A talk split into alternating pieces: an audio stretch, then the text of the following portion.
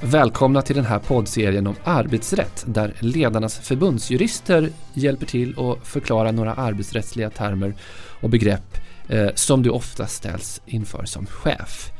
Jag heter Kalle Fagerholm, är kommunikatör på Ledarna och programledare här idag. Med mig har jag Victoria Lundqvist, förbundsjurist på Ledarna, som eh, ska hjälpa oss att besvara frågor inom dagens ämne som är uppsägning på grund av arbetsbrist. Men först Victoria skulle jag vilja fråga dig varför gör ledarna en poddserie om arbetsrätt? Ja, vi på Ledarna vi jobbar med arbetsrätt ur flera perspektiv. Vi företräder chefer när det gäller frågor som rör den egna anställningen, vilket i sig innebär att vi inte ger råd om enskilda fall kopplade till chefernas medarbetare. Men eh, vi tycker ändå att det är väldigt viktigt att man som chef har grundläggande kunskaper i arbetsrätt. För att man ska känna sig trygg i chefsrollen, kunna hantera svåra situationer som uppkommer på arbetsplatsen och för att vi också tror att det minskar risken för onödiga konflikter på arbetsplatsen. Med dagens ämne då eh, som är uppsägning på grund av arbetsbrist så börjar vi med att lyssna på en fråga från en chef som arbetar inom tryckeribranschen. Jag arbetar som avdelningschef på ett tryckeri i Mellansverige. Trots en allmän nedgång i branschen har det gått ganska bra för oss och vi kommer troligen hålla budget och leverera vinst som beräknat. Nu har vi beslutat att uppdatera en del av vår produktionsprocess och införa ny teknik.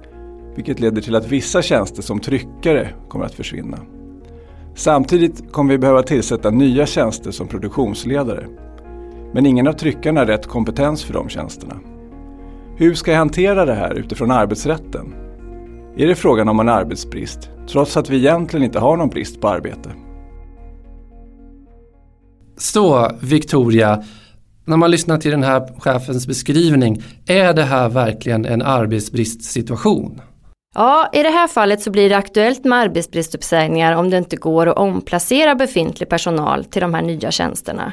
Så även om det i slutändan skulle bli fler personer anställda på företaget efter omorganisationen så är det en arbetsbrist i det här fallet. Och då undrar jag, hur kan det komma sig att det blir så? Och det är så här att för att man ska kunna säga upp personal så krävs det att man har saklig grund kallas det. Och saklig grund är ett juridiskt begrepp som delas in i två kategorier, nämligen arbetsbrist och personliga skäl. Och arbetsbrist det hänför sig till alla situationer som inte rör arbetstagaren personligen. Man brukar säga att det handlar om organisation, inte person. Så även om man inte har brist på arbete i sig utan man kanske vill effektivisera en redan vinstdrivande verksamhet så att den gör ännu större vinst. Man kanske vill ändra verksamhetsinriktning eller flytta till en annan ort. Så kan det vara en arbetsbristsituation. Sen är det självklart också så att saknar man medel i företaget eller har för lite uppdrag i förhållande till personalstyrkan så är ju det självklart också en arbetsbrist. Enligt en grundläggande princip i svensk arbetsrätt så är det arbetsgivaren som leder och fördelar arbetet. Och därmed är det alltså arbetsgivaren som beslutar hur organisationen ska se ut och bedrivas. Det innebär att ja, i princip är det nästan alltid saklig grund om det är en arbetsbristuppsägning. Domstolen går inte in och prövar om arbetsgivaren har beslutat rätt vad gäller organisationsförändringen. Även om det sen i slutändan skulle leda till uppsägningar. Mm. Men då betyder det inte att det, alltså, går det inte att klaga på ett sånt här beslut om arbetsbristuppsägning då? Det går inte att klaga på arbetsgivarens beslut om hur den vill bedriva sin organisation. Men skulle det vara så att eh, de här organisationsförändringarna leder till uppsägningar och sen man säger upp felaktigt, till exempel i strid med turordningen, då kan den som drabbas själv eller via sin arbetstagarorganisation stämma arbetsgivaren och begära skadestånd. Sen finns det också en annan situation om det är så att man kan se att den här arbetsbristuppsägningen egentligen hänför sig till personen och inte till organisationen. Då brukar man kalla det för en fingerad arbetsbrist och då går det att ogiltigförklara uppsägningen och begära skadestånd. Likaså om det skulle vara så att eh, uppsägningen i sig är diskriminerande eller på något annat sätt strider mot god sed på arbetsmarknaden. Så det här finns en del saker som man måste tänka på alltså? Ja, eh. det gör det ju och sen finns det också formföreskrifter som reglerar hur själva uppsägningshanteringen ska gå till och att man ska ha skriftliga uppsägningsbesked och så vidare. Det gör inte i sig att uppsägningen är ogiltig men man kan som arbetsgivare bli skadeståndsskyldig även om man bryter mot sådana föreskrifter.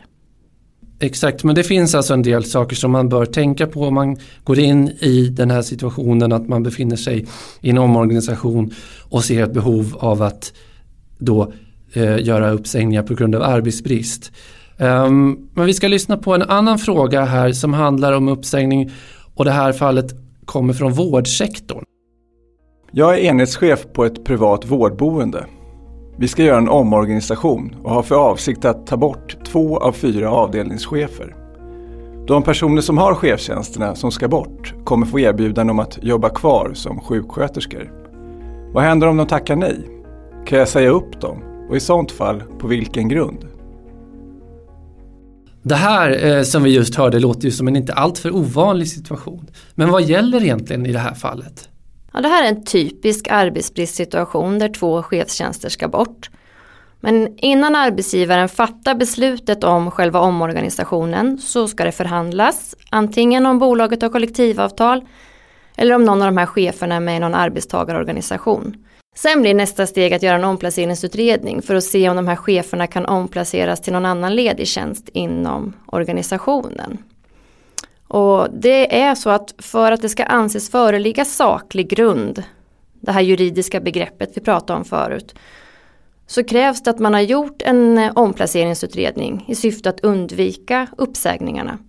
Så finns det någon ledig tjänst som de här cheferna har tillräckliga kvalifikationer för, då är arbetsgivaren skyldig att erbjuda den tjänsten. Mm. Och i det här fallet, vad kan man då säga, vad menas med tillräckliga kvalifikationer? Ja, det innebär att eh, de här cheferna ska ha tillräcklig kunskap och kompetens för att kunna utföra arbetet på den här lediga tjänsten som erbjuds. Och i det här fallet så skulle det ju vara då en sjuksköterskeexamen. Sen så behöver inte cheferna nödvändigtvis kunna gå in och utföra det här arbetet dag ett utan arbetsgivaren får tåla viss inskolningstid. Mm. Inskolningstid som kan vara hur lång då? Ja, det beror på hur stor arbetsgivaren är och vilka resurser som finns. Man brukar säga att i vart fall så lång inskolningstid som det skulle ta att lära upp en nyanställd, alltså någon som är rekryterad för det här arbetet. De här cheferna kanske inte har jobbat praktiskt som sjuksköterskor på flera år och då, ja, då kanske det är någon kompetensutveckling som behövs och ja, man kanske behöver återintroduceras i arbetet.